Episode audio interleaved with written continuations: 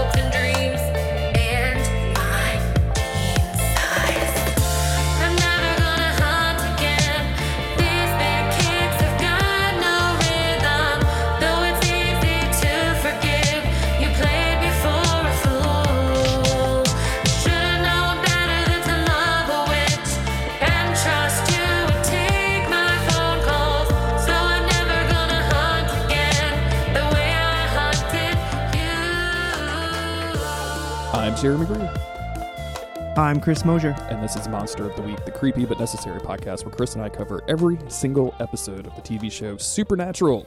We're in the middle of season 14. We were on a high note. Now I don't really know what kind of note we're on with this episode. I- uh, Uh huh. Bricklemon is back. Bricklemon, my favorite writer. My favorite writing duo, Bricklemon. I uh, I don't know, Chris. Like I, I, I I'm I'm pretty positive on this episode in a lot of ways. Um, and then like the whole B plot, I, I don't, I, I barely Mhm. even wanted to want to talk about it because it's just it feels also meaningless and like outside of the sphere of like the it. plot, and I just don't Mhm. like anything that they're doing with this at all. So It's funny if it was like a different show or something, like it would almost be interesting. Um, and I think we've we've said this last time. It just it doesn't it doesn't feel like it belongs here, and it doesn't feel like something that we want to deal with. Um, we could be hunting werewolves or having fun. It could you know be uh, salting and burning and digging up graves. That's more interesting than Nick. the Nick action. I don't want Nick. fucking Nick. Uh, before we continue talking about fucking Nick, um, uh oh, your computer will Whoa. restart in 97 seconds. Whoa. Excuse me? Um, is that loud? Let's try that a little bit later. Um, before we get into the main part of the episode, let's thank our patrons over at patreon.com slash monster of the week. We've had a bunch of you, uh, a bunch of new folks. I hope you're enjoying the Discord that you get access to. I hope you're going through and finding all of that exclusive content. Um, we really appreciate that support. It's a it's a huge help, and it, it means so much so much to us. So thank you very much, uh, Chris. Yeah, thank you. we're seven episodes deep already, man. What's what's been happening Mhm. in season fourteen? You know when you when you did the I'm Jeremy Guerrero, I'm Chris Mosier thing, uh, I almost choked. Uh oh. I know I seem calm, cool, collect all the time, but I almost choked on that. So I'm I'm not I don't have high hopes for this so far. But um, last time on Supernatural, Lucifer's vessel Nick turned out to be a serial killer. Dean and Jack went on a wacky adventure together, and Sam and Charlie confronted a human bug hybrid. Jeremy. Meanwhile, Michael has set dangerous monster traps for hunters all over, and it's only a matter of time before one of them springs. But before that can happen, we have to deal with Jack's sudden and unexplained illness. Yep. This is season 14, episode 7, Unhuman Nature, written by Brad Buckner and Eugenie Ross-Leming, directed by John Showalter. This aired on November 29th, 2018. Carpe Diem.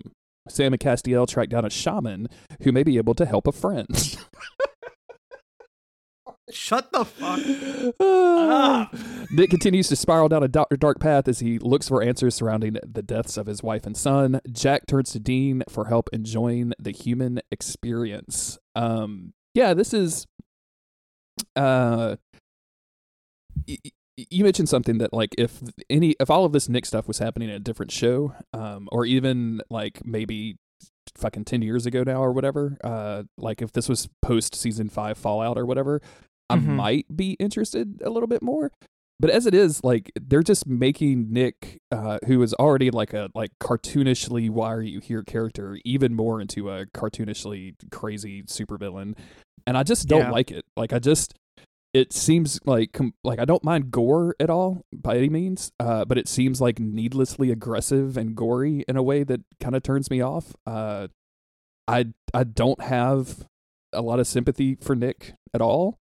Um, no, I was I've been mostly I mean, up until this episode, I was fully under the impression that he murdered his wife and son. Same. So. um, so a lot of this B plot stuff with Nick, where he's just like wallowing in self misery and just brutally murdering people or trying to stop himself from murdering innocents, just does not work on me at all. Like the whole B plot here is No. just fucking miserable to me.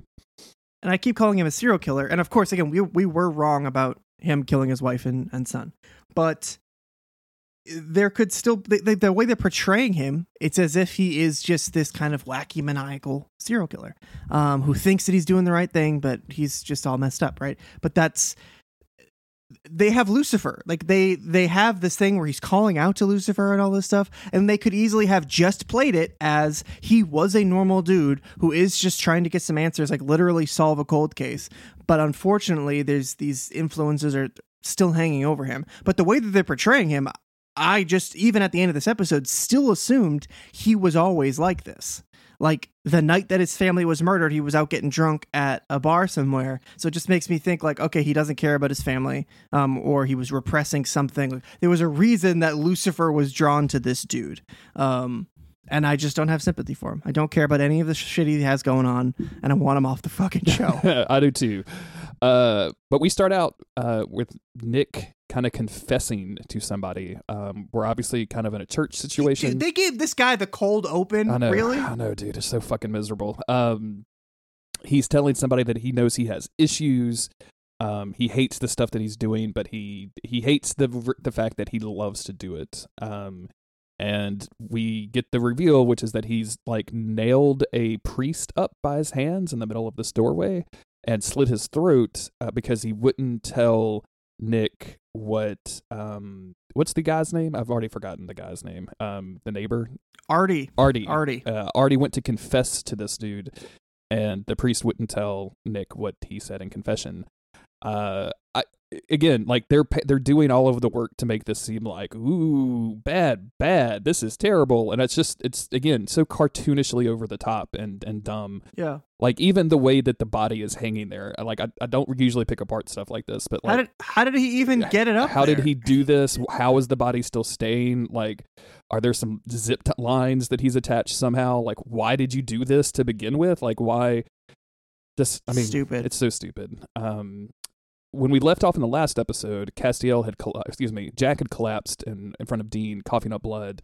Uh, we start this main episode off with uh, Castiel sitting beside Jack in his bed, doing his like angel magic, uh, you know, MRI, basically. Yeah, yeah, it's an Um, angel MRI. Yeah, and he's uh, I didn't know if this was going to be like a mind meld thing, um, but he he moves his hands over Jack's chest, and this wakes Jack up, and Jack starts coughing up blood again. Uh, Sa- Sam and Dean are waiting outside. Castiel comes out, and he's like, "Yo, I don't know what the fuck that dude's got going, but he he got, he's got it bad. He doesn't. I don't know what the fuck's going Yeah. on." and then just to prove his point, as if uh, as if a punchline to his joke, Jack slams out of bed onto the floor, so they all run in to go find him, foaming at the mouth. It's not funny, but it's kind of funny. it's it's not funny um and i think this this episode does a lot of emotional work with this and they do do it really really well um to the point that sometimes i think like i know scripts are written by different people and like you'll get an episode will get credited to one particular writer even if a bunch of people contributed to it and it feels like Bricklemon is on this just for the Nick stuff because the emotional stuff is handled so Mhm. well throughout. I'm like, everybody else did this. Like nobody did. You can't write Nick like that Oh, and then also it's do also this. it's it's yeah, it's funny. There's a uh, there's there's a Buckleming episode, and um, they mentioned Ketch several times. They couldn't get him. They couldn't get him for the episode, but they made sure to talk about their other darling Ketch. yeah, Ketch definitely helps him out from the Fucking sociopaths. Seriously. um I shouldn't throw that term around lightly, but I just don't. They they are just inflicting harm on other people, and they don't care. Uh, the soundtrack for this early part of the episode is is really interesting to me. I don't know if you picked it up, but it kind of gave me like some Witcher vibes almost. Like it's it's Oh. it's much I don't think I was paying attention. it's it's a little different than like we normally get. Like it's it was it's it was very like we're on a quest to save the sick guy or something. Um, it gave me like fantasy vibes for some reason. Um, but the boys are so desperate they bring Jack to an actual real hospital. Uh, and when they Mhm. walk in demanding a doctor, they realize they're surrounded by sick people. I guess they haven't I was ever. so embarrassed. I was so embarrassed for them. It was this was such a this is so embarrassing. Like come on. it was uh it's funny to me because it just makes me think they've never been into a hospital that wasn't haunted like this is their first time Yeah, like, seeing a hospital There's always working. like one guy in there with like a with a broken arm and that's it. But this was a full room of like sick people. Yeah, yeah, like the the fucking Kansas ER or whatever. it's just super Mm-hmm. fucking busy to the point where I thought like this was going to be like, oh, Jack has a plague that everybody has, but they they don't go that direction at all. Um, That, I there was almost like a little like a visual tease of that. You see this room full of people, um, but no, nothing like that. Imagine that. Imagine there's just a plague Just and a Jack on it because he's human. yeah, like just imagine that Jack gets COVID nineteen, right? That they're all like Yeah. you know masked up. Like it'd be a miserable episode. Like it just no, nobody wants. And then it. Dean would kick in, no mask, yelling at everybody, and they'd be like, "Dude, what? What do you live in a bunker? Like, what's going on?" He's like, yeah, what's As a wrong with matter that? of fact. it's fine. It's okay. As a matter of fact, I do. the bunker boys are all socially distancing outside. Dean just walks up real close to him.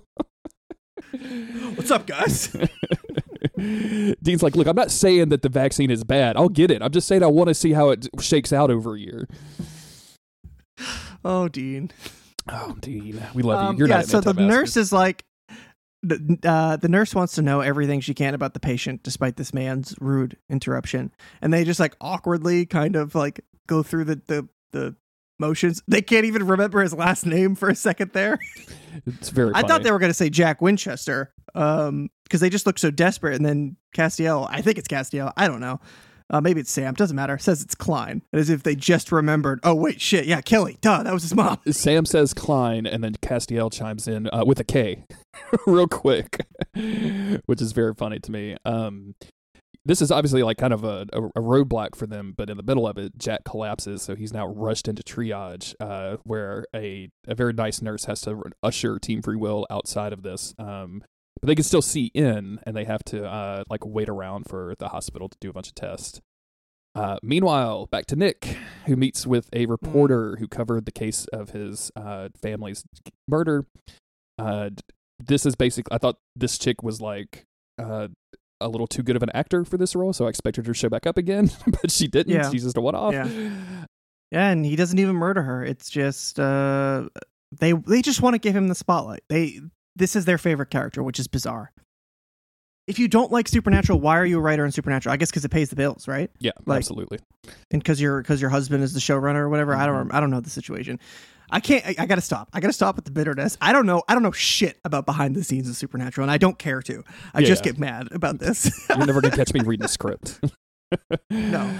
I um the two big things out of this are that uh she gives him the name Frank Kellogg, who was the beat cop that worked the case, um and that Artie told originally like you know gave his uh, statement to. And the other big thing is that Nick is obviously like going through the wars, and uh, Diane, who is the reporter, kind of notices this, and he's like, "I'll be fine as soon as I figure out figure this out. The all of these demons will disappear." Which again, I don't really care about Nick's character. I see what they're doing here, and if it was just like anybody but Mark Pellegrino and anybody but Nick and Mm. Lucifer, I probably would be a little bit more interested in this. But as it stands, I'm I I just I'm yeah I just I, I just don't care. Um, Not for it. Not for it. Not for it. it's gonna be a rough episode to listen to because like I really He's, I don't. Well, he's. It's not our fault. This dude's sitting at the at this like diner meeting this this nice reporter, and he's sitting there with a bloody hammer, like eyeing it up, twirling it in his hands, like just as soon as I get rid of this demons, this woman is like, okay, um, what? What are you doing with that hammer? Because he's so he might as well be holding the hammer because is just so obviously unhinged. Get this man some help. Get him just just lock him up in the bunker. Like the boys seem Lock him in the drastically unconcerned that Nick has just been AWOL all of this time. Like Sam hasn't given this guy a second thought since he left. Come on, Sammy. I mean, and, and frankly, like out of sight, out of mind. Like maybe they're just like, well, Lucifer's dead and Nick's weird, so like maybe we'll just I would honestly rather not deal with yeah it. yeah just unfriend him on Facebook and just never worry about that motherfucker ever again in my life. It's just like I, I, I'm honestly I'm glad that they didn't go with this, but I could see a storyline in which Sam feels like he has to rehabilitate this dude because they have a shared experience. But at the same time, I could also understand Sam wanting absolutely nothing to do with this dude just on principle alone. I know um I just uh, uh, from behind the scenes from people chatting on the Discord, uh people have told me that uh uh Buckleming desperately wanted to include a Lucifer uh what's the word I'm looking for? Not rehabilitation. Redemption arc. Redemption arc. Uh and that in real life Jared Padalecki like fought extremely hard against that. Uh, but it seems like this is what they're trying to set up in all of this. Um, but you know, whatever. Meanwhile, Dean Whatever. is stewing in the waiting room. When the doctor comes out, she tells them that uh, they have to do more tests. He seems fine, but his body is in systemic failure, shutting down completely. Um, Dean and Sam, I love this this little moment between Dean and Sam when Dean says to Sam, like, "I, you know, how long do we let this go? Like, what, when do we just grab him and take him home and, and do our thing?" And Sam's like, "Right now, let's do it right now." Yeah, Like- I already called Rowena. I just I, I love those moments, and that we get we seem to be getting a lot more of them, where the boys are just like you know simpatico and just really into like on the same wavelength with each other, and I just I really Mhm. love that. And that's like back in like season two, whatever, where they'd be arguing about something, but then they'd get on a case and suddenly they wouldn't even have to communicate. They'd be like, "Yep, okay, we're both we think what I'm thinking. Let's do it." Um, and I, I I used to love that. They don't do it quite as much, or at least they don't focus on it quite as much now. They don't they don't have to, I guess. But even just little moments like this, like yes, I love that. I love that. Yeah, like any time that there's a blind toss of a weapon from one brother to the other, you know what I'm saying? Uh-huh. Like I love that shit. Um, we got a little bit of that in the season 13 finale, but like I want I want more. Um, the doctor finds them putting Jack's clothes on, and you know demands if that's what he really wants to do, and he says yes.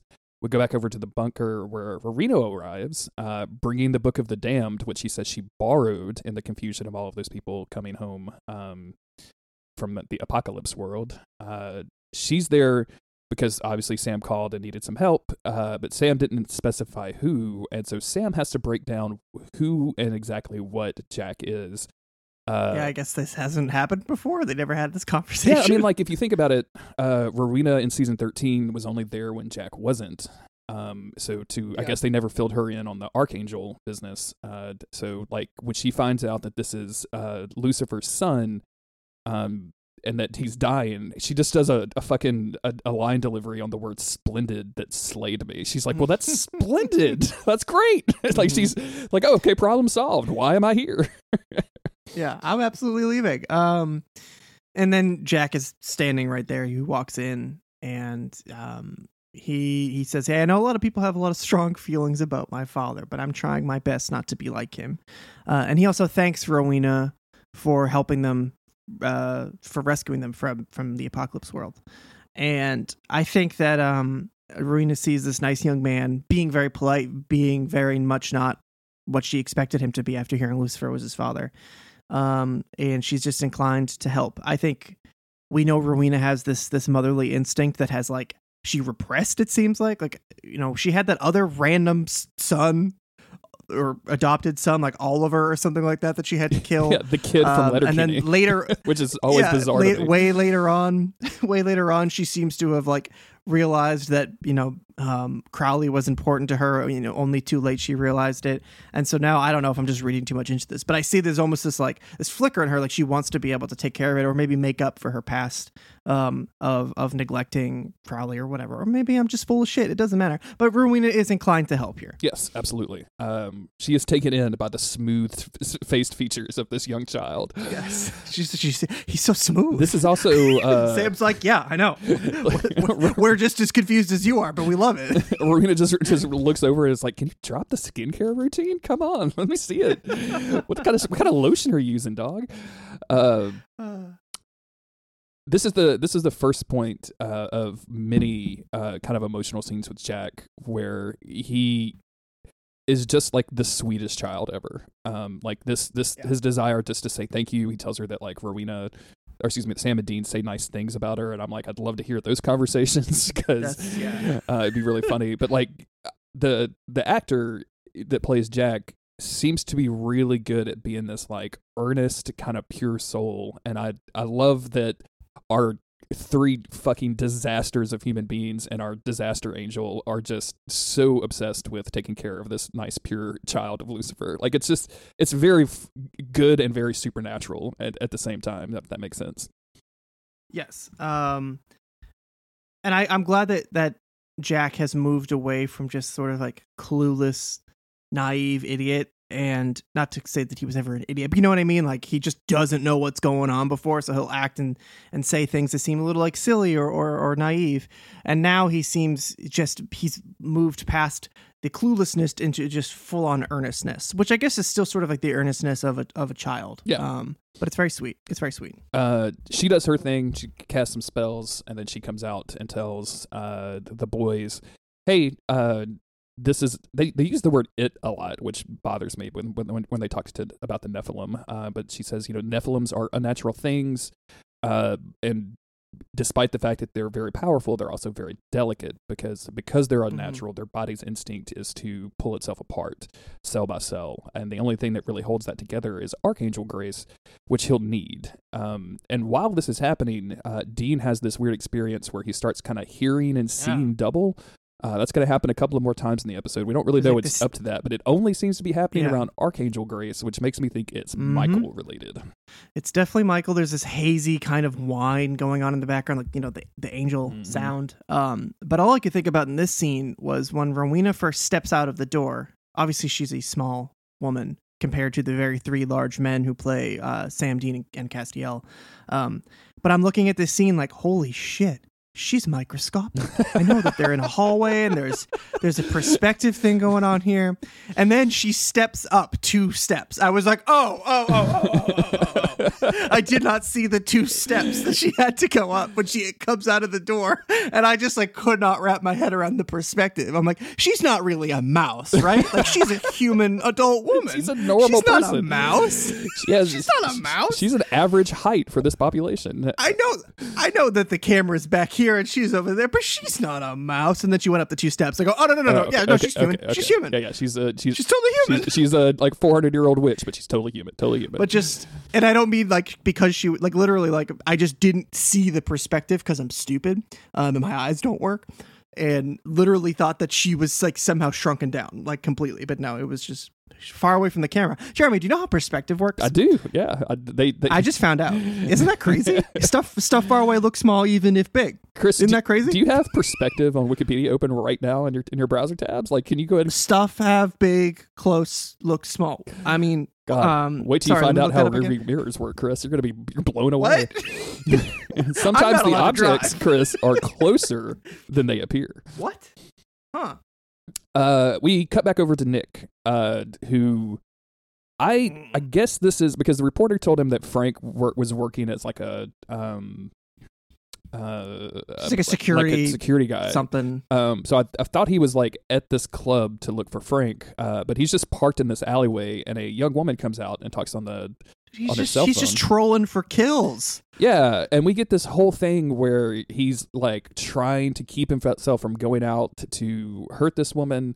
Um, he can't seem to help it, so he walks up and he kind of awkwardly talks to her, but there's something there, so she's like kind of charmed, and he's like, "Why don't you come in and meet my friends?" And he's like, the entire time he's holding a knife behind his back, and she's like, "Come in, like it, we'll hang out and have a good time." And she, then she he starts yelling at her to get away from him. Um, I, again, I guess this is supposed to be like, oh, his his evilness is taking over, but he's trying to fight it. Like, look how sad this broken man is. Uh, but it's Nick, and I don't care.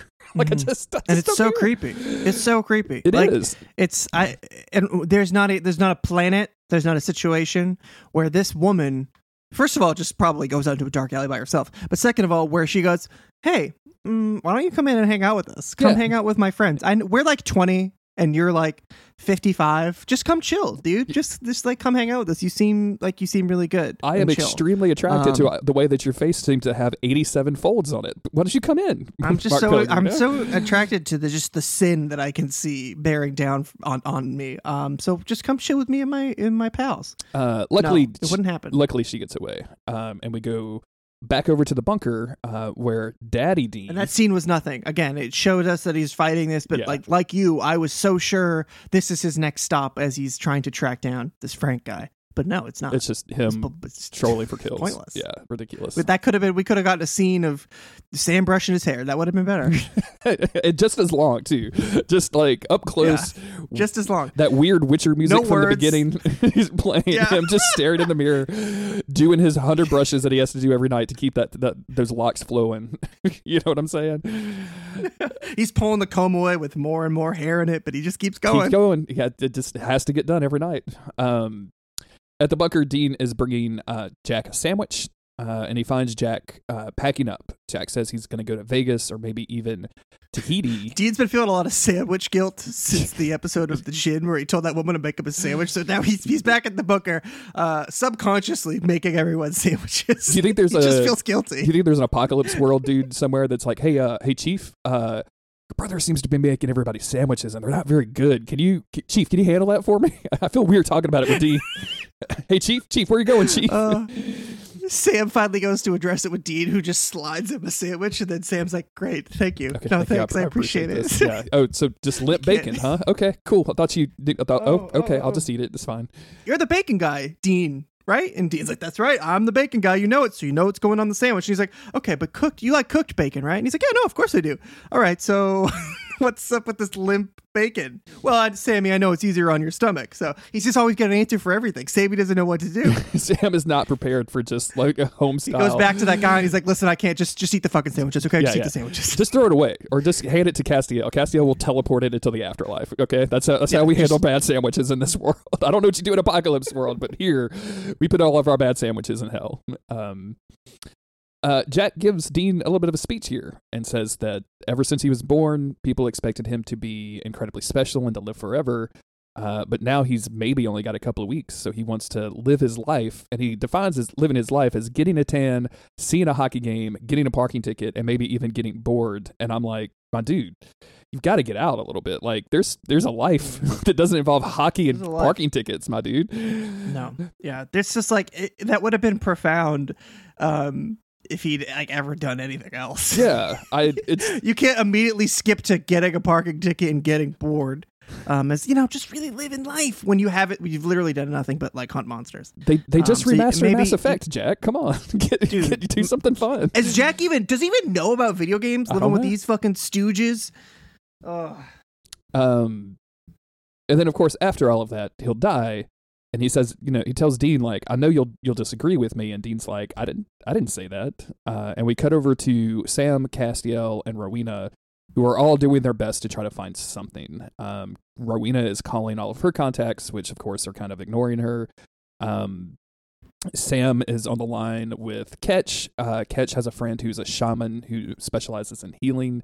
Um, as he explains this, uh, which again, like this dude's going to have a little archangel grace in a little while. Uh, Dean starts fading in and out again. Um, but Ketch, Ketch has put together a meeting, and Castiel volunteers to go.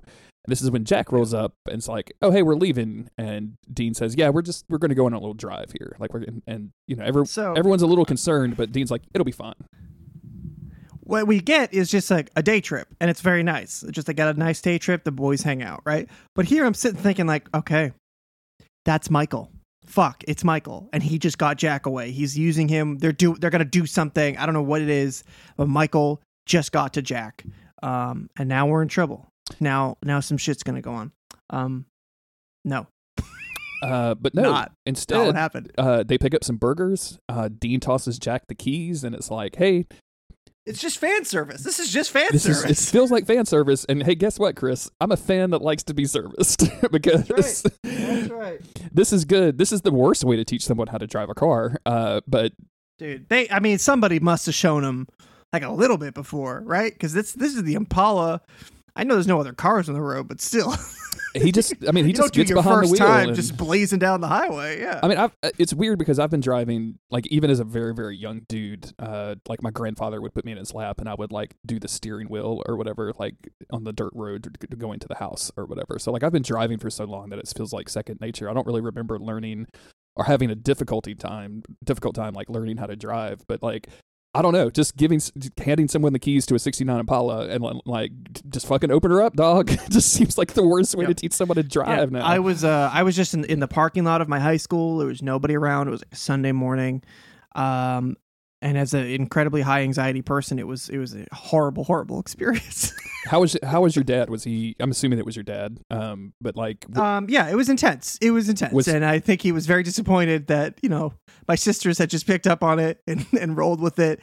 Um, but anytime my dad tells me to do anything, I just like something switches in my brain. I'm like, I I can't do that. I can't do it. Oh, You're no. telling me to do it, so I don't want to do it. I can't do it. Which is fine. Me and my dad get along, but I can't listen to anything he tells me to do. I, I don't trust your opinions on supernatural or driving. He'll be like, "Hey, can you uh can you come help me uh move this thing later? Can you come over and do this?" And I'm like, um, "Yeah, sure." And then I'll just do it. I'll do it before he he's there. I don't want him to know. I'll just go. It's it's a two man job, but I'd rather just do it alone than have him telling me what to do as we like move this dresser or whatever. Like I'd just I'd rather injure myself than be told what to do. Uh, luckily for us, Jack is a very quick learner. Um, they they get on the open road. Uh, Dean throws on some classic rock. Finally, we get more classic rock in my classic rock ghost hunting show. It's been so long. Um, Jack has a couple of really great lines here where he says, "I feel like I'm you." Uh, he sees that Dean has one arm out the window, so he copies it, and then he says to Dean, uh, "This is the best day ever." So Dean says, "Well, you know, there's nobody on the road. Open her up." And then he just fucking revs the engine, and then off they go. Um, which It's is very cute. It's very extremely cute. good. I am I am here for this for this, uh, you know, father son bonding experience. Um, Mhm. we go back to the bunker uh, where Sam is asking Castiel if he wants to go meet the shaman alone. And Castiel is like, I just I just need to do something. Um, and they talk about Dean briefly and how hard Dean is taking this. And Sam's like, Yeah, you know, he was really rough on Jack when Jack first showed up, but I think that it's he's come all the way around and you know, we've all lost people, but for some reason this is different. And uh, Castiel just spells it out. It's like, yeah, losing a son feels much differently. Um, Mhm. I don't think they've specifically. Uh, they have because they he said I think Castiel has referred to himself as Jack's father a couple of times by now. But like, Yeah. um, the boys kind of taking on this role is is very good to me. just you know three guys raising one son. It's beautiful. Um there's this like throwaway line almost where he says like you know dean has come around on jack and i don't think he's for, forgiven himself for how hard he was on him. Um like that's like that's kind of a big thing and that could really explain a lot of dean's behavior in this episode. Just being like god damn it i was so fucking hard on him. I'm telling this kid i'm gonna like execute him if i have to. Um just constantly being harsh on him. And obviously he softened up over time, but there's still been that kind of edge. And now, you know, Dean is seeing him for Jack, who Jack really is, and he, he's, he's human, he's frail, and he's he's possibly dying. Um, and suddenly Dean is just like, holy shit, man, well, I've wasted so much time. He's part of the family, and I and I should have been treating him like that. Uh, we we do a brief break to Nick, who shows up at Frank's house, uh, kind of pushes himself in Bummer. and pushes Frank against the wall. And then we cut right back over to Jack and Dean, who are fishing at a river. Chris, this is so adorable. I love this so much. It's pretty adorable. It's pretty adorable.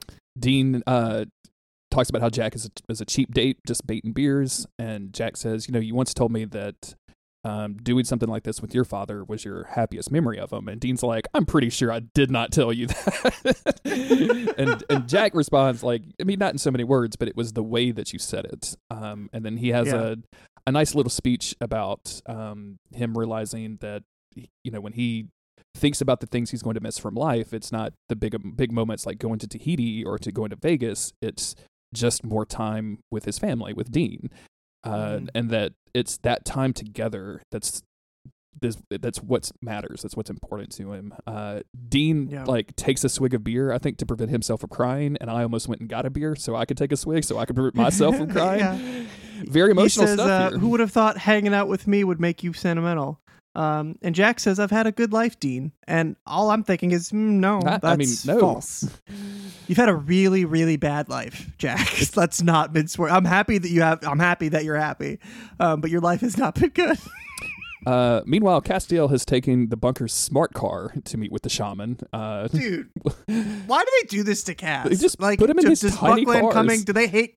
Do they hate Cass and love Lucifer? Is that what's happening I, here? I, dude, I, I don't know because it's just so goofy. Um, and I this like, this reminds, reminds me of Charlie's car from a few seasons ago. Like Uh-huh. it, it's that kind of vibe, and I don't know why Castiel. Where's Castiel's truck? Where's that? Where's Hat Winchester's what's truck? happened to his truck? What's happened? Yeah, and I, I'm not. I'm not a car guy. Um, I don't care what anybody drives. I would never really judge somebody by what kind of car they chose to drive.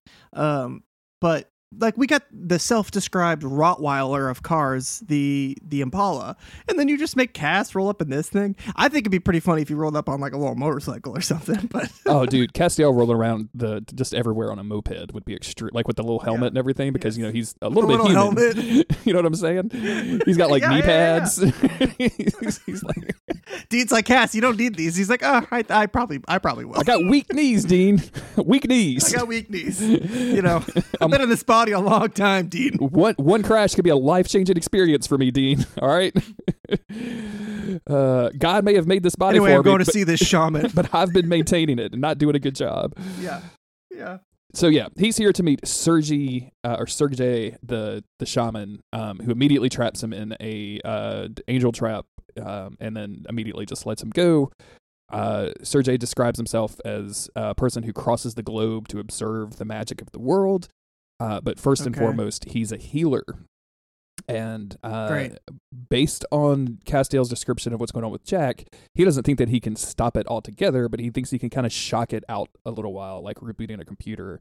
And surprise, he has Archangel Grace uh, from when he Mhm. traded it with Gabriel to allow Gabriel to escape to the land of porn stars because it's a Bricklemon episode. We have to talk about porn stars at least once. They had like they had to mention it. Like it's just like I, I don't know if they just do it because they think they're being funny, or if maybe like us, they know it bothers people, or or maybe it doesn't bother people. Maybe we're just up our own asses. Um, but it's just like they just love rubbing salt in the wound. Absolutely. I. It's just. I, I don't know what the the urge is here. Like I I would be embarrassed to put these these words to the page. So I I don't know. I, it's Mhm. crazy. Um, he also says that the Archangel Grace won't do it on its own. You have to use a spell, uh, and says that there's no cost for this. He just, you know, wants a favor from the Winchesters, and he'll figure out what that is later because that's his life as he bargains for stuff. There's also some chat about Ketch here, which I don't care about. Um, and then we Mm-mm. jump over to Nick for uh, more information on what happened to Nick's wife. Yeah. How does he just keep overpowering these people? He's like a shredded vessel. And I don't mean shredded as in jacked. I mean like his body and his mind have just been weakened and and just been thrown through a whole lot of shit. Uh, and then he just overpowers the security guard. Not that this guy was like, you know, um, looking like Thor in here or anything, but I just feel like this guy could probably like handle himself a little bit. You know, he just got pushed up against a wall and suddenly he's like, "I'm done. Uh, that's it. I'm, I'm done out." for. Now I'm tied to a chair." I uh I I don't know either, and I I mean I guess just desperation maybe is the you know, Yeah. you know, desperate times call for But desperate strength Yeah. or whatever. Um, now we get uh now we get the the full story of what happened where um Nick's wife thought she saw a prowler outside of her house so she called the precinct this cop was sent down to check it out he went in alone uh, and as he was going in he was confronted by a guy named Abraxas Yes. I believe is the Mhm. name and then he woke up in his car covered in blood Yeah. The audience and Nick can both put together pretty quickly, oh, you were possessed by a demon. And then Nick immediately starts being like, this wasn't your fault. This totally wasn't your fault. You were, you were possessed by a demon. You're not responsible, just like I'm not responsible for all the shit I'm doing. You weren't responsible for for doing that. However, but it was still it was still your hand that killed them, so I'm gonna kill you.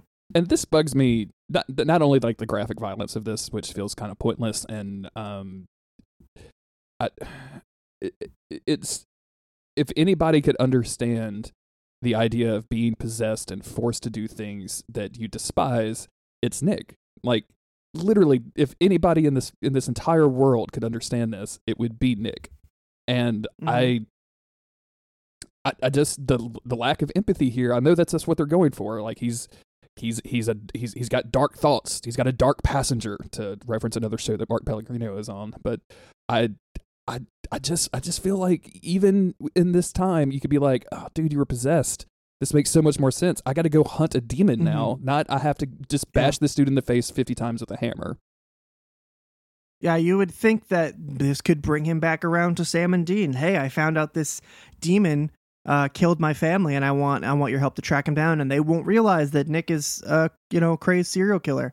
Um, but that's not what happens. He just wants to embrace uh, the part of him that enjoys doing this because his whole thing now is oh I love killing people I love hurting people but I hate feeling bad about it afterwards um and I didn't feel bad about it afterwards when when I was possessed by Lucifer so he starts praying to him and what the fuck is this Uh, is this I mean, uh, this this does this even happen in this scene This- or is this later This is I mean it's it's a little bit later, but we could talk about it now. Um he he starts praying uh and obviously to Lucifer and we get the same kind of setup that we saw when Jack was praying to Castiel when Castiel was dead of a body forming out of this black ooze uh and as he's praying like the bones come together and eventually we see the skull and the eyes open and there's red lights in the eyes just like Lucifer um it's certainly an interesting idea or, or visual rather but um but no no no no no no Jack prayed Castiel into existence because Jack is a Nephilim yes He's he is unique and he is unbelievably powerful. Nick is just a dude. Yep. He's a he's a, just a dude. He's just a shitty dude. He doesn't get to pray Lucifer back to life. And oh my god. I mean maybe maybe this is inside this dude's own head. Um and maybe he thinks he's going to be Lucifer but really he's just Nick still. I could deal with that. Um I know I mean I would hate it, but I can deal with it. But they just they just killed Lucifer. Why would they bring him back? they they can't they can't seem to help themselves. Like to me, it, it was it was a cop out when they left Nick alive, and now that they're using Nick to bring back Lucifer, which I think is very real. Like they they that is what is happening. Like I expected the next few episodes for Lucifer Lucifer to appear in some form or the other, or to repossess Nick, or to do something. And wouldn't doubt that that's going to somehow save Jack. Like I can kind of see the setup for this, right? Um, because otherwise the only archangel around is Michael, and I don't I don't see them having that confrontation until the end of the, the season, Yeah. and, and I'm hoping that Jack will be at his full power for that. I, I the idea I'm, I'm I'm with you that Jack bringing Castiel back to life felt like an example of this awe-inspiring and terrifying power that a Nephilim could hold, and it was super scary because Jack didn't even know what he was doing. Right? He just did it kind of naturally, and it happened. And like the guide that was there in that like empty place or whatever told Castiel like this has never happened before. Um, so the fact that Nick can just do this is just mind-boggling to me because like I don't know, dude. Like people worship Satan, right? Yeah. Like Yeah. I mean, you know, this the the satanic group or whatever seem to be a bunch of cool dudes that just like worshiping Satan, and they have a lot of you know progressive ideas about you know human rights and Uh-huh, things like uh-huh. that. Uh, so somebody's been praying to that dude, and you can't tell me that just because he's Nick is a souped up vessel, you know, modified to the DNA by Crowley that this is. I, I just I just don't like it, Chris. I don't like that they're bringing Lucifer back. I don't Yep. like how they're bringing Lucifer back. I think the shot of the red eyes opening looks so much like Terminator 2 that I just fucking hate It hated looks exactly like Terminator, dude. It's so funny. Dude, I I'm Yeah, I don't know. I don't. I just, I just don't know. I I wonder how people reacted to this at the time. Um, like we just got rid of this dude. Come on, I, come I- the fuck on. I Where's kinda- Crowley? where's Crowley? Bring Like Crowley they'll bring back. back Lucifer over and over again, but we lost Crowley. It's just bullshit. Bring Mark Shepard back. I watched. I've been watching some stuff, uh, some random old like procedural TV shows, and uh, Mark Shepard shows up on a lot of that stuff. So like, you know, he's one of the main villains the last season of Warehouse 13, and it's just just a Oh, delight seeing him. So, uh, at the bunker. Uh, everyone is Okay. gathered around. They're kind of worried wh- whether the shaman can be trusted, about whether or not this is going to work. Uh, Rowena is ready to read the spell. Uh, Jack inhales the Archangel Grace.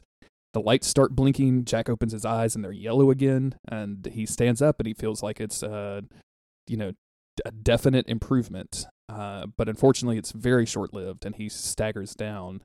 Uh, and we switch over to Castiel call- calling Sergey and telling Sergey like, "Hey, yo, you need to you need to come out here." Uh, Sergey is too busy vaping to make house calls. He's he's he's he's an e-cigarette kind of guy, Chris. I don't know if you knew that about Sergey. yeah, yeah. I uh, he says that he doesn't make house calls. Um, and when Castiel threatens, you know, hey, if Jack dies, I will come find you and kill you myself. He's like, you could try, and just hangs up on him. Um, Yeah. So I guess this guy's gonna be a thing now. I guess. Um, I would be fine if we just never saw the healing shaman or whatever ever again, but whatever. Uh, Oh, I'm tired. they they watch as Rowena checks Jack out. Um, Dean is kind of kicking himself for agreeing to go along with this plan, and Sam's like, you know, hey, we it was the only thing we had. Everything we do is a risk. Jack understands that. He knows that we're that we're desperate. And Castiel chimes in with with what I think is the line of the episode, which is, uh, "You made him happy, and you did more for him than any of us did." Uh, and that's you know that's a very powerful thing for Castiel to say to Dean. I hope Dean takes that to heart because it's true. Like this Mhm. little daddy son outing that they had is extremely great and very good. Yeah, he wasn't treating him like a hunter. It's for the first time that Yeah. Jack just got to feel like a dude. Yeah, very good stuff. Because as Um, much as as you know, Castiel has helped him, and, and Sam has tried to help him prove himself as a hunter and get on his own feet and all that stuff. That's still that's that's hunter stuff. This was just family stuff, and it was very nice.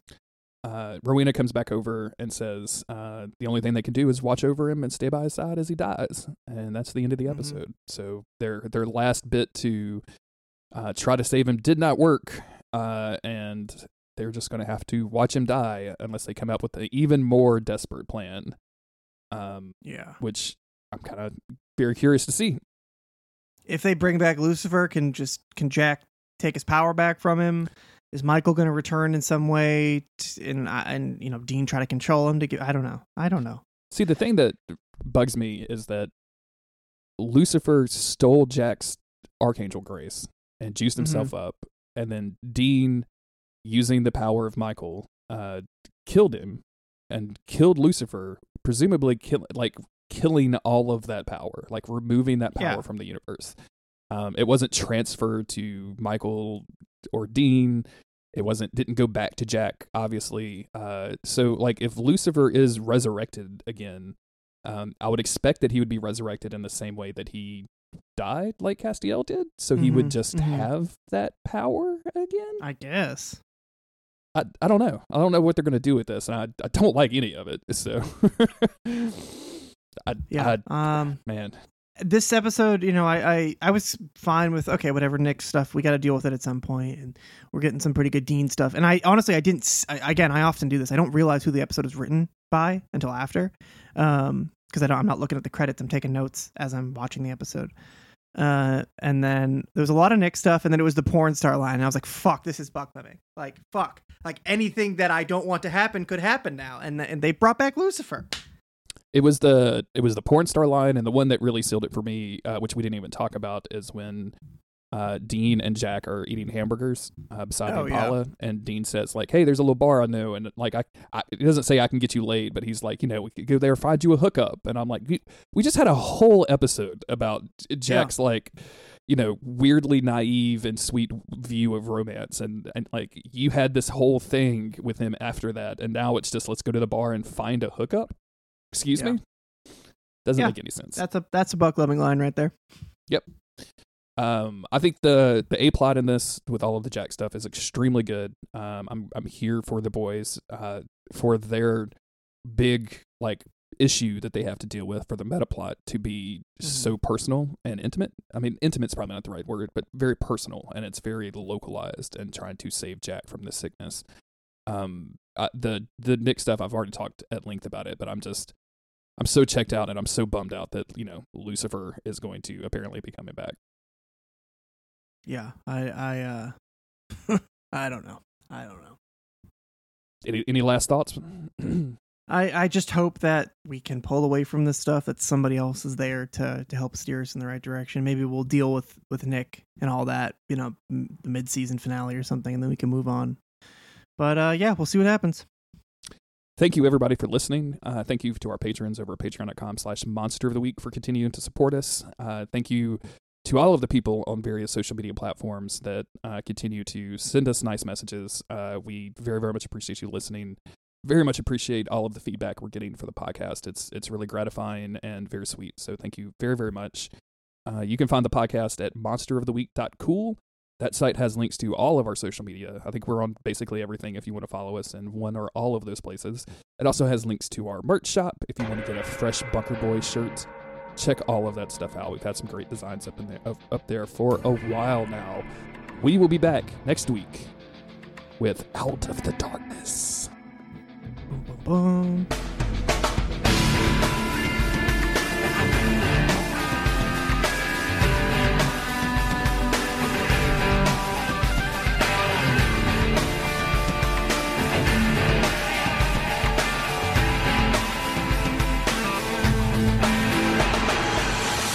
I couldn't find the Discord because the icon's different.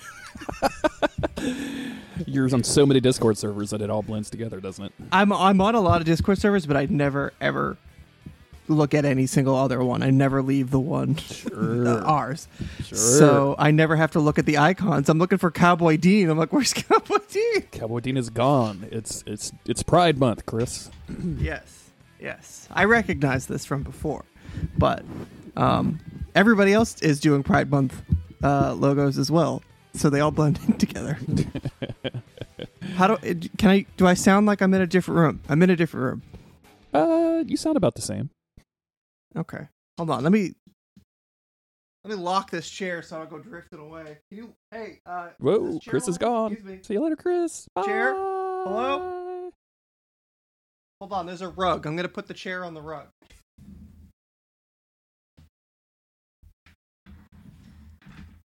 Hello? Hello. is that you? Hello.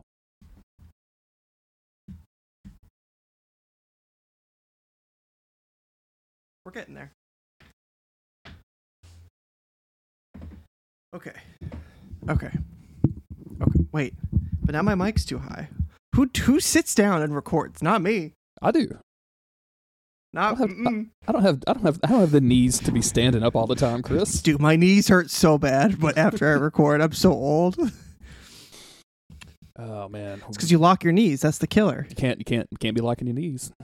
All right. Well, if I sound like shit on this episode, it's not my fault. Okay, it's 95 degrees. It's I actually I sat down on the first floor thinking I'm this is this is perfect. I'm gonna be feeling great. I don't feel great. It's already way too fucking hot. It's um you guys are getting the hot weather before we are. That's weird. It is. It is. But we're getting it. Like next I think next week we're gonna be in the nineties. So, you know, summertime is a coming. Which sucks, because, you know, th- the heat Yep. sucks. Maybe we can arrange to do more recordings in the mornings to, to help combat that. Perhaps. Well, if I, if I keep not having work, then So did did your company just shut down because of the IT thing? Mm-hmm. yeah, they won't tell us what happened. Extremely dope. They won't tell us what happened, and um, they keep saying, "Hey, somebody's going to call you to to do a scan on your computer." I'm like, "You're not going on my computer. Uh, you're going to see all my Monster of the Week files on here. That's uh, privileged information." Um, I don't know. just- I just feel like the, I, I so at any point I could get a call, and if I get a call, I gotta just you know I'll have to hop off the podcast for a minute, and so if. I disappear suddenly, that's why. Yeah, no. Um, I don't know. I feel like something fishy's going on that they're not telling us. You know, I, I don't know if I told you this, but one of my customers, um, which is an entire fucking city, um, got hacked. It's a big customer. Um, and like they were locked out of all of the emails. Um, they were locked out of all of their bank transactions. So like city employees couldn't be paid for a few weeks. Um, police computers, fire department computers, billing, everything was just completely locked down, and it was ransomware. And so like they had to pay to get everything unlocked, which is fucking ridiculous. Yikes. And then um, this wasn't one of my customers, but it was it was in the biz. Um, a town in Florida uh, had an open TeamViewer installation set up so that they could Uh-huh. remotely monitor uh, their um, in in the water business. Like they we have monitors hooked up to wells and things so that you can measure pressure and things like that to kind of keep an eye on things to make sure the water system's running well. Um, and those, those computer systems, SCADA systems, allow you to like make adjustments on the fly, so you can turn on a well, turn off a well, you can add chlorine, you can do this and that and the other. Well, they left TeamViewer, and what I understand is basically like an open, like just waiting for someone to log into it, like not password protected, no no VPN, nothing. And somebody got into it and started increasing the chlorine levels in the water to like Oh my gosh. dangerous proportions and luckily somebody caught it and like shut it down but yeah it was it was really weird there for a little bit so that would have been dangerous Jesus. That was sabotage. That's not just like, hey, we're gonna fuck around. That's like we're gonna hurt people. Yeah, that's that's Homeland Security business there because after 9/11, um, like any like it's it's it's really like if you're thinking about like oh I'm gonna cl- climb up a water tower and like you know tell my Yeah. girl that I love her with spray paint on the side of this water tower like don't do that because that's that's a serious felony since 9/11 like you could go to jail for that get- for a while You get locked up. They're gonna throw you in the clink, and you ain't ever gonna see the light of day. You're going to Gitmo and and Christy or whatever is going to prom alone. And all right, Christy is- Buster. So just yeah, Christy's all alone. just text her. Just text her. Rufus, don't do it. Just buy her a ring. Just get the girl a corsage. Don't don't write her name on the side of a water tower. Yeah, it ain't worth it. It ain't not- worth it- it. yeah. Have you? I'm sure you've seen that that picture that's gone around of the um the poster board in the trash can, and it says, uh, "Will you Goku prom with me?" And it's Yeah. a picture of Goku. Just the story. It's like it tells. There's so much there. You so know what much I mean? and so little. People love to joke about the. I don't even know if it's actually attributed to Ernest Hemingway, but like the saddest short story. Mm-hmm. Um, what is it? Baby shoes for sale, never worn, or whatever. Mm-hmm. Um, you know that story that tells you a lot, right? By Yeah, tell yeah. by saying very little. Um, and that's the same thing with the "Will you Goku prom with me?" picture. I mean, a picture truly does say a thousand words. it's uh, I mean, Goku prom with me is extremely funny to me. Like that is That's the, this so the good, very dude. That's but I just imagine like like we're la- looking at that like laughing like anime fans probably you know eat that shit up, but just being some girl who's like you know I date this guy he's like really into all this stuff, but I just like sometimes like, I wish he'd talk to me. You know, I wish he'd care about me. And then he goes and he does some big grand gesture to invite her to prom, but it's still that. still that. Yeah. it's still will you Goku prom with me? And she's like, God damn it, no. What if they weren't dating though? What if this was like his big moment, Mm. his big sh- chance to shine, and then she was like, "No, I'm more into Naruto. Sorry." And all of his uh yeah, all of his boys were gassing him up, telling him it was a good idea. Absolutely. like they're they're in the car down the street, like watching it all happen. He just comes out and shoves at the trash can and just kicks some rocks and walks home by himself. oh, those poor anime boys. I told you she liked One Piece, not Dragon Ball. I knew I should have gone with Death Note. God damn it, Oh boy, Jeremy, Chris. I can't believe I can't believe what they're doing to us on Supernatural. Yeah, this is this is uncalled for. It's it, it's I don't know. I, I I don't even know how to handle it, Chris. I really don't. It's bad. And I couldn't just even all around a bad time. I couldn't even like I can't even see the episode and I'm still pretty bad. and it's fun because I was like, um, not having the worst time watching it, the episode. yeah, yeah. Um, and then, and then you know, it's just it's something happened, and I got really fucking mad. you got super mad about it. It's funny. You you texted me, I'm so mad right now, Mhm. and I sent you the eyeball emoji because I hadn't finished the episode yet.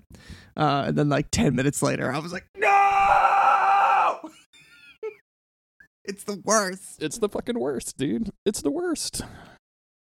What um are you finished with Mass Effect? To change the subject Oh, dramatically? bro.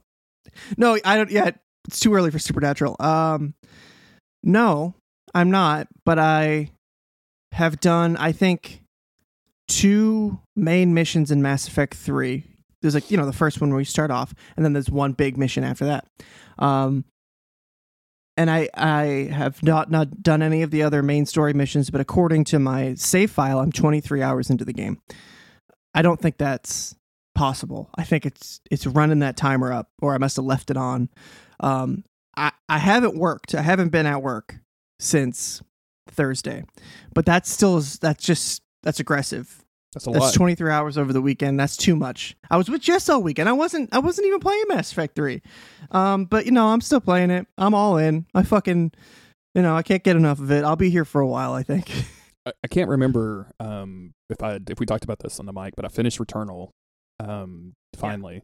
I got the the true ending, uh, which involved beating the boss a second time, um, which was probably like an eight hour experience. Like you have to Mhm. you have to collect the six things, That's one from, one from each level, which was like pretty simple. Um, and then you have to like do a, a little thing, and then you have to beat the boss so that you can get the use the item um, that you get from getting all of the things uh, to in the like ending cutscene to get more of a cutscene. Um, totally not worth it. you told me very early on in that process as I was complaining to you, like, dude, have you ever heard of YouTube? And like, yeah, it should have totally just done the YouTube thing. I, I- it's not even like a trophy thing because the game didn't unlock earlier trophies for me. So like, I will never get the plat probably unless they patch it in and like retroactively give me trophies, which I don't think that they'll do. Oh, Uh, games seems for some reason never seem to want to do that. Uh, they always want you to do the thing again, which I'm not really interested in. Um, but yeah, it, it, it, the true ending was not worth it. I think the game itself was was worth it. Uh, I sent you a video of Yeah. that end boss, and I think you were pretty intimidated. it's pretty fucking wild. Yeah. It was it's intense, right? Like it's a lot of bullet hell. Like you kind of have to know what's going on around you at all times. Yeah, yeah. I don't think I could handle that. It, I mean, it looks incredibly cool. Like the boss design. Obviously, I won't say what it was, but it looked really, really cool. Um, and if there's an easy mode in that game, maybe I'd be into it. Um, but it because it, all looks very, very cool. But I don't think I can handle the bullet hell stuff. Yeah, it's it was it's definitely intense that last boss, and even like just because it's all run based, like getting to the last boss is is a is a like there's there's at least like four rooms in the last level which have um I, like I like it, worse bullet hell than the end boss video that I sent you like just insane it, it's stuff and then like things dive And- bombing you at the same time so you're just constantly Mm-mm. trying to move and shoot when you can and it's it's just chaos um and And, there were a couple everybody knows the run up to the boss is always worse than the boss. If you just restarted in all these games, if you just restarted right at the beginning of the boss every time you died, I think we'd all be better, more productive members of society. and that's not what this game is. Like I, I get it, but like there were a couple of times where um I would get through everything and then like be at the place where you drop down to the boss and like only half my health, no no healing items, no no good items at all, and I'm like, well, this isn't gonna work. Like I'm gonna go in here and die. Like there were a couple of times where like going into the la- I texted you, I'm going to the last boss, wish me luck, and you're like, good luck, dude, you got this, and like five seconds later, it's like, I'm dead because it just didn't happen. But the thing, um, so I think I finished it on Friday, and then uh, Saturday I was planning to sit down and, and spend some time with Mass Effect One, and uh, it was like pouring ass rain here, so Autumn ended up not doing barn stuff. So we ended up grilling all day, so I didn't really do anything with Mass Effect, and then Sunday is when I really got into it, and um, I I don't know if it's just going from Returnal, which is a extremely modern game, obviously, uh, Mhm. and like your character has a lot of mobility and movement speed, and the combat feels really, really good. Uh, but I am having a hard time getting into Mass Effect. it's a game from 2007. I know. I I, mean, know. they've Like I, improved it a little bit, but like it's an old game and it's slow. Like Mass Effect 2 and 3 are, are good. They're modern games, but Mass Effect 1's an old game. and I put the combat down to easy because I was like, I don't like. I'm not coming to this for the combat. Like I have to turn that Mm-hmm. part of my brain off. But even then, even then, like just moving around the Citadel is like clunky and and awkward and Mm-hmm. Like one time I had in the first mission I was like, "Oh, like go go to the bar and talk to this dude." And I'm like, "Okay." So I'm I warp to the bar and I walk into the little uh, entryway and like a dude just starts shooting at me. And like one of my people were like, "That's him. Kill him." And I killed him Yeah. and like nothing else happened and like I still to this day don't know who that guy I murdered was. just have no fucking clue. I think it I think it was one of one of the bad guys was yelling, "It's him, kill him." Um, Oh, maybe so, You were yeah. the one. You were the him. I was the him in that. killed. Okay, well that makes a little bit more Sa- sense. Sam and Dean Shepard, as you named him. Sam and Dean Um, Shepard. Yeah. Maybe that's why. Maybe it's because you gave him what? What is it called? What's that haircut called? Oh, the um, it's just straight up side. Like it's the bald spot. on- What was the tweet that I sent you there that was so fucking It was a good tweet. It was a Uh, good tweet. Uh, Uh, side something. It was incredible. But I, I made my dude look as old as possible because I've always played as the woman character, Femshep, and because I like the Mhm. voice and I, like you know, I just what I went with. Dude, um, you have to like you have to play as a Boy Scout. I think if you play male Shepard, maybe somebody who's listening has played you know renegade male Shepard. Um, but he's such a, his voice. He's such a Boy Scout. He's like, hey, I'm a good guy and I'm gonna help you out and I'm gonna do the right thing. You can't play renegade male shep. I, and that's what Uh, I'm trying to do. however, and dude, she's she's more versatile. it's like especially because my dude looks so old and he's balding and it's got this like young voice and like this extremely On the double, trim mister. body uh, and like it's just Yeah. it's very dis- it's, it's very disorienting and almost to the point where I'm like maybe I should just do this over again right um I mean, you could remake him in Mass Effect 2 if it means anything. Keep your helmet on, you know? yeah yeah I, I think I'll just keep the helmet on and uh um I, yeah but like I I just have not made it off the Citadel yet so I've been going back and forth and doing, I think that's the trap, right? The beginning area, you spend so much long and so long there, and then you do the first Mako mission where you're driving around, and it's like I don't like this. That's what happened to me the first time I played this game back in 2007. Yeah, was this, this the Eden Prime, the first level? It's like okay, this is exciting. This is some good shit, and then you go to the Citadel and you go okay. All right. I mean, we're slowing down a little bit, but that's that's fine. And then you go out and you're you're driving around in the space car, but it's not fun.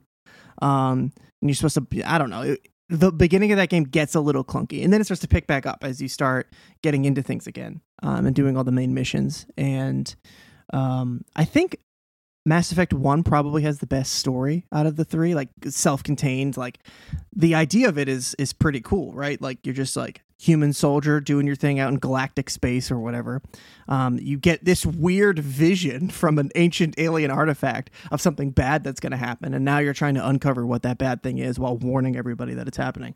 And I think the way that it all unfolds is is cool, looking back at it because. As much as I really love two and three, I still feel like there's this air of mystery around like what's happening in, in Mass Effect one that that is more interesting in that way. hmm I will say Two definitely has the best characters, and three is probably the best gameplay yeah if yeah. you want to like divide it in that way. But one, I think, is one's got the story locked down. the um it, it is interesting playing renegade um just because there was a moment uh with the character called fist who was like a i guess like a miniature kind of mob boss dude um, like yeah, like a crime lord or whatever. yeah um and then you are looking to get information out of him and i was like really roughing the dude up um and at the end of it you're you're not really presented this as a choice. It's more like you know it, it, it, you just having it's dialogue options um but then like there's a you know there's one at the very end who's that says something like you know you're not going to get away with this or you know you, you played your own part so you deserve what you get. And so i chose it because again i'm going renegade and and Sam and Dean Shepard just stand up and fucking execute this dude in front of my two companions, and Kaidan fucking looks over at me like, "What in the fuck?" so I immediately you did not just execute this man. I just fucking executed him. I immediately replaced uh Kaidan and uh Ashley with Garrus and who was the assassin? Talia? Talia, yeah. Um, because I like I, I know those two from uh Mass Effect 2, so like I'm gonna I'm, these are Oh, yeah. my two guys. those are those are your constant companions in all three games. Um, you know, some other people come and go, but yeah, those those two solid. They got your back, locked down. Um, But it is I just had this moment. Go ahead. Um, I just had this moment last night where I have done. I did every single fucking side quest in Mass Effect 2, just like I did with one.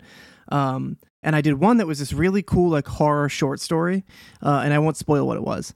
But uh, I got through it, did the whole thing, and made my decisions. Cool, all right, that was that was enjoyable. Then I get to Mass Effect three, and I'm doing a main story mission, uh, and somebody from that Mass Effect 2 side quest just showed up. Uh, and he's talking to me and he's like, Shepard, blah, blah, blah. And I think I remember seeing this the first time I played Mass Effect 3 and not having any fucking idea who this dude was because I just did not remember doing that side quest. I was like, okay. But I just did it last week. So immediately I was like, oh, hey, it's that guy. And it was this really weird like moment of um I don't, it was it was a very rewarding moment out of nowhere just like hey I did that. I got this guy here. I helped him out.